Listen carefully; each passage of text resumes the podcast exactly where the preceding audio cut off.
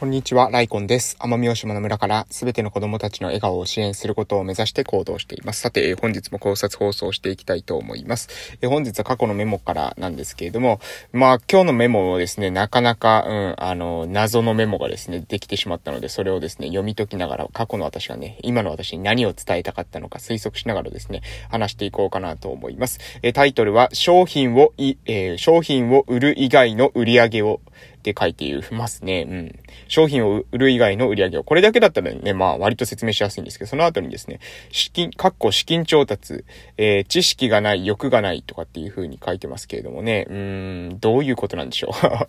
えー、まあここはちょっとですね、考えていきたいなという風に思います。まあ、多分ですね、何が言いたいのかっていうと、商品を売る以外の売り上げをってことは、なぜじゃあ商品を売る以外で売り上げをある上げる必要があるのかっていうことからですね、私の思考を考え、えー、自分がですね、どういうふうに考えているのか、普段の考えの、えー、方の癖から、えー、考えていくと、おそらくですね、商品、売り上げ、売り上げって言った時に、基本的には、じゃあそれって商品とかサービスを提供した時に、えー、売り上げを上げるっていうふうには、えー、思うわけなので、あえてですね、ここで商品を、えー、売る以外の売り上げ上げっていう風な書き方をしているということは、え商品とかですね、サービスを売る以外に、え売り上げを上げた方がいい領域がある。要するに商品とかサービスでは、え価値を生まない、えー、というか、商品とかサービスでは、えー、価値を、価値は生んでいるけれども、売り上げを生まないって言った方が正確ですね。うん、価値も生まないんだったら別にやる必要がないっていう話なので、えー価値はあるけれども売り上げが生まない。だからそういったものに関しては商品やサービス以外で売り上げを作る必要があるんじゃないかっていうことだと思います。で、その上で知識がない、欲がないっていうのはこれは何なのかというと、うーん、そうですね、達成できない理由のことかな？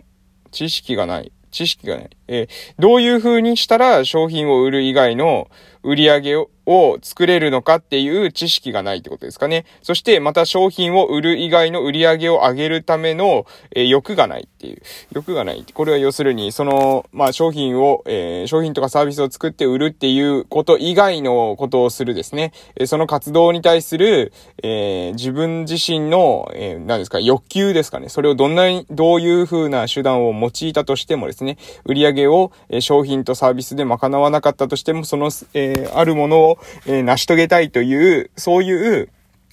欲求みたいなものがないっていう風に考えてるのかな、考えてたのかなという風に思います。で、え、ここまでの話ちょっと整理しますと、え、私はですね、おそらく商品を売る以外の売り上げを作りましょうと。で、それはなぜか。商品とサービスに関しては価値はあるけれども、それに対、それではですね、え売り上げが十分に賄えないものが存在する。うーん、イメージとしては何でしょうね。まあ、NPO 系の事業とかもそうなるんですかね、往々にして。えー、まあ、例えば貧困者の支援とか分かりやすいと思いますけど、貧困者の支援ってした方がいいっていうふうには思っていたとしても、でもですね、じゃあ貧困者からお金を取れるのかって言われた時に、これはちょっと、んどうなんだろうっていうふうに思われると思うんですよ。えー、なので、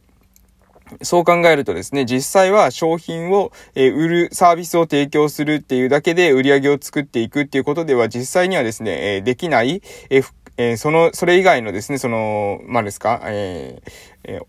お金以外のえー、何ですか、何かしらのそのエネルギーが必要、エネルギーが必要というか、お金がエネルギーなんですけれども、でもそのお金のエネルギーというものを商品提供者、サービス提供者から直接得るっていうモデルだけでは持たないものも、ものも、えー、あるよねっていうことはわかるんじゃないかなと思います。で、そう考えたときに、えー、そういったサービス、また私もですね、え地域で、え公的なこと、まあ、公的なことって言っても別に役場に入るっていうわけじゃないんですけれども、役場以外でね、行政以外で、え民間におよけ、えー、民間によるですね、公的な、えー、組織体。まあ私は NPO が、まあ今のところですね、えー、適してるのかなというふうに思ってますが、そういった NPO などの活動の時に、商品とかサービスを直接売って、えー、やるっていうことに関しては、その裕福な人を相手にするんだったらですね、まあもしそこに市場があるんだったら多分別に NPO でやる価値ってないんですよ、そんなに。えー、むしろ NPO でやる必要があるっていうのは、その、あまりですね、価値が、えー、価値っていうかその商品とかサービスを売ったら、えー、稼げるっていうものではないと。えー、ただし、え、そこの地域において非常に価値がある。え、そこで生活する人たちにとって非常に付加価値性が高い。え、けれども、でも、え、お金にならないから、え、業界、え、それ以外のですね、産業が参入しないっていう領域を、え、むしろ切り開いていく。その上で、え、そこで、え、持続可能なモデルっていうのを構築する。その時に、え、持続可能なモデルを構築する上でですね、商品ととか、え、を、え、売る以外に売り上げを上げる手段を考えることが必要なんじゃないかなというふうに思います。で、この手段っていうのに関しての回はですね、ここには私の中では書かれてませんが、えー、ですが、資金調達って言葉が書いてあるってことは、要するに、その、え、商品とかサービスをですね、えー、提供する人以外から資金を調達する方法を考えるべきだというふうな主張なんじゃないかな、主張だったんじゃないかなというふうに推測できます。で、その上で、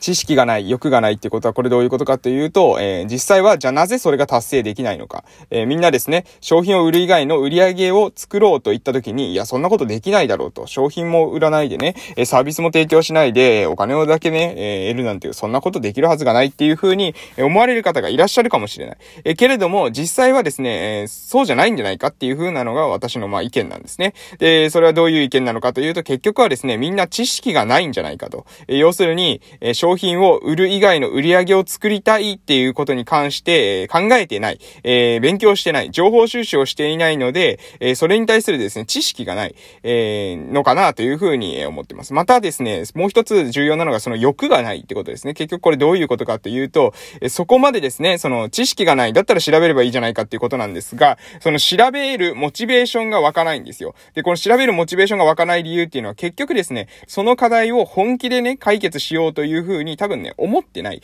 え課題を解決しようと本気で渇望してたらですね、多分情報収集して、自分の頭で考えてってことができると思うんですが、でも、えおそらくね、そこまでは至ってない。うん。だから、結果としてですね、えっ、ー、と、そ、そこまでに至らず、その自分で調べる、自分で頑張ってみる、えー、考えてみる、えー、行動をしてみるっていうことまでができない。それはなぜかっていうと、えー、本当の意味で、え自分の中で、えやろうという風な覚悟が決まっていなかったりとか、え自分の中で、え絶対にこれは必要だっていう風に、え思う、思いをですね、決めることが、まあ、できてない。決断することがまだできてないのかなというふうに思います。ですので、何が言いたいのかというと、結局ですね、皆さん、あの、自分がですね、まあ、こういったことしていきたい。こういった事業がしたいっていうふうに考えた。こういったね、えー、課題を解決していきたいっていうふうに考えた時には、まず必要なのはですね、その情熱かなというふうに思います。それを本当に解決したい。本気で解決したいという思いですね。で、えー、思いだけではね、えもちろん解決しませんので、じゃあ思いだけではダメだっていう時に、それこそですね、今度に次に必要になるのが情報収集なわけですよ。どうか小さくですね、アクションを始めてみるとかっていうことが非常に重要になってくるわけですね。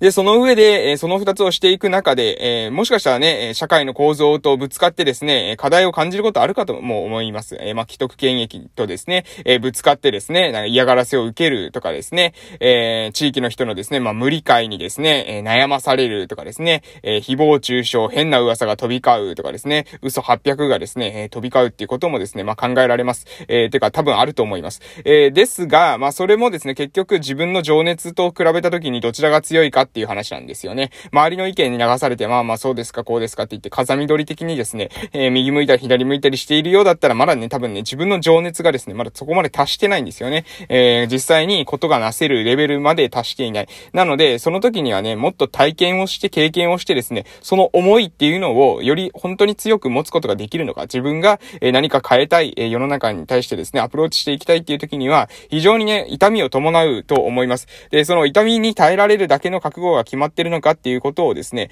え自分自身が、まあ、あの、自分自身のですね、え中の問題っていうのを解決する必要があるんじゃないかなというふうに、え考えております。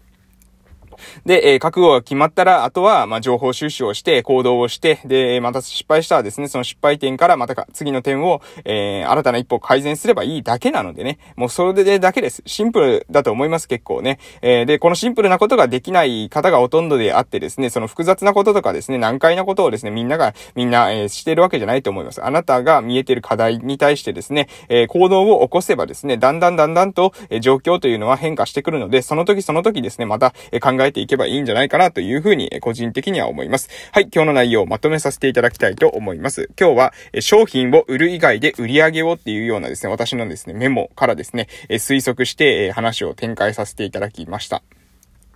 まあこれは結局ですね、商品を売る、売れないんだったら、え売り上げが上げられないからビジネビジネスとしてですね、構造にならない、え仕組み作りができない、え持続可能なですね、え仕組み作りができないっていう風になると、じゃあ結局事業化できない、えサービス化できないっていう風に、こういう風に考えてしまうと。え売り上げを上げるっていうのは何もですね、商品を売る、サービスを提供するっていうものだけじゃないと。それ以外の方法で、え考えることはできないかっていうことを自分自身ですね、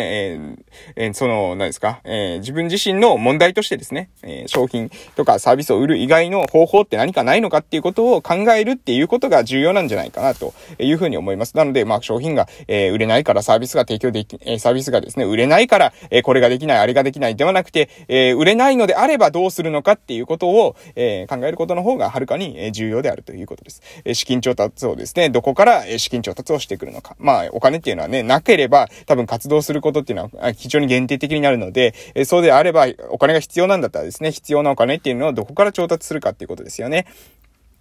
そしてその、それを達成していくために重要なのは、えー、情熱であると。まずはですね、自分がそれを本当に、えー、達成したい、その目標、目的を、えー、達成したいっていうふうに思う情熱と、プラスしてその情熱に伴ったですね、え情報収集による知識の獲得ですね。そして知識を得たら、え行動に移すっていう、この実行力、行動力っていうことが、非常に、え自分のですね、え目指している、え方向性に進んでいくために、自分の目的を達成していくために、え重要なことなんじゃないかな、というふうに私は、え感じてております。ということで今日はこの辺で終わらせていただきたいと思います。ライコンラジオでは朝と夕に1日2回配信をしております。朝は、えー、私のですね、日々の記録とかですね、えー、書籍紹介っていうことをさせていただいております。夕方は、えー、私の学び考えたことを中心に話しております。えその他ですね、読書とかコーチングとか心理学にも興味があるので、えそういった内容もですね、たまには話していこうかなというふうに思っております。ということで今日この辺で終わらせていただきたいと思います。それでは素敵な夜をお過ごしください。またお会いしましょう。失礼しました。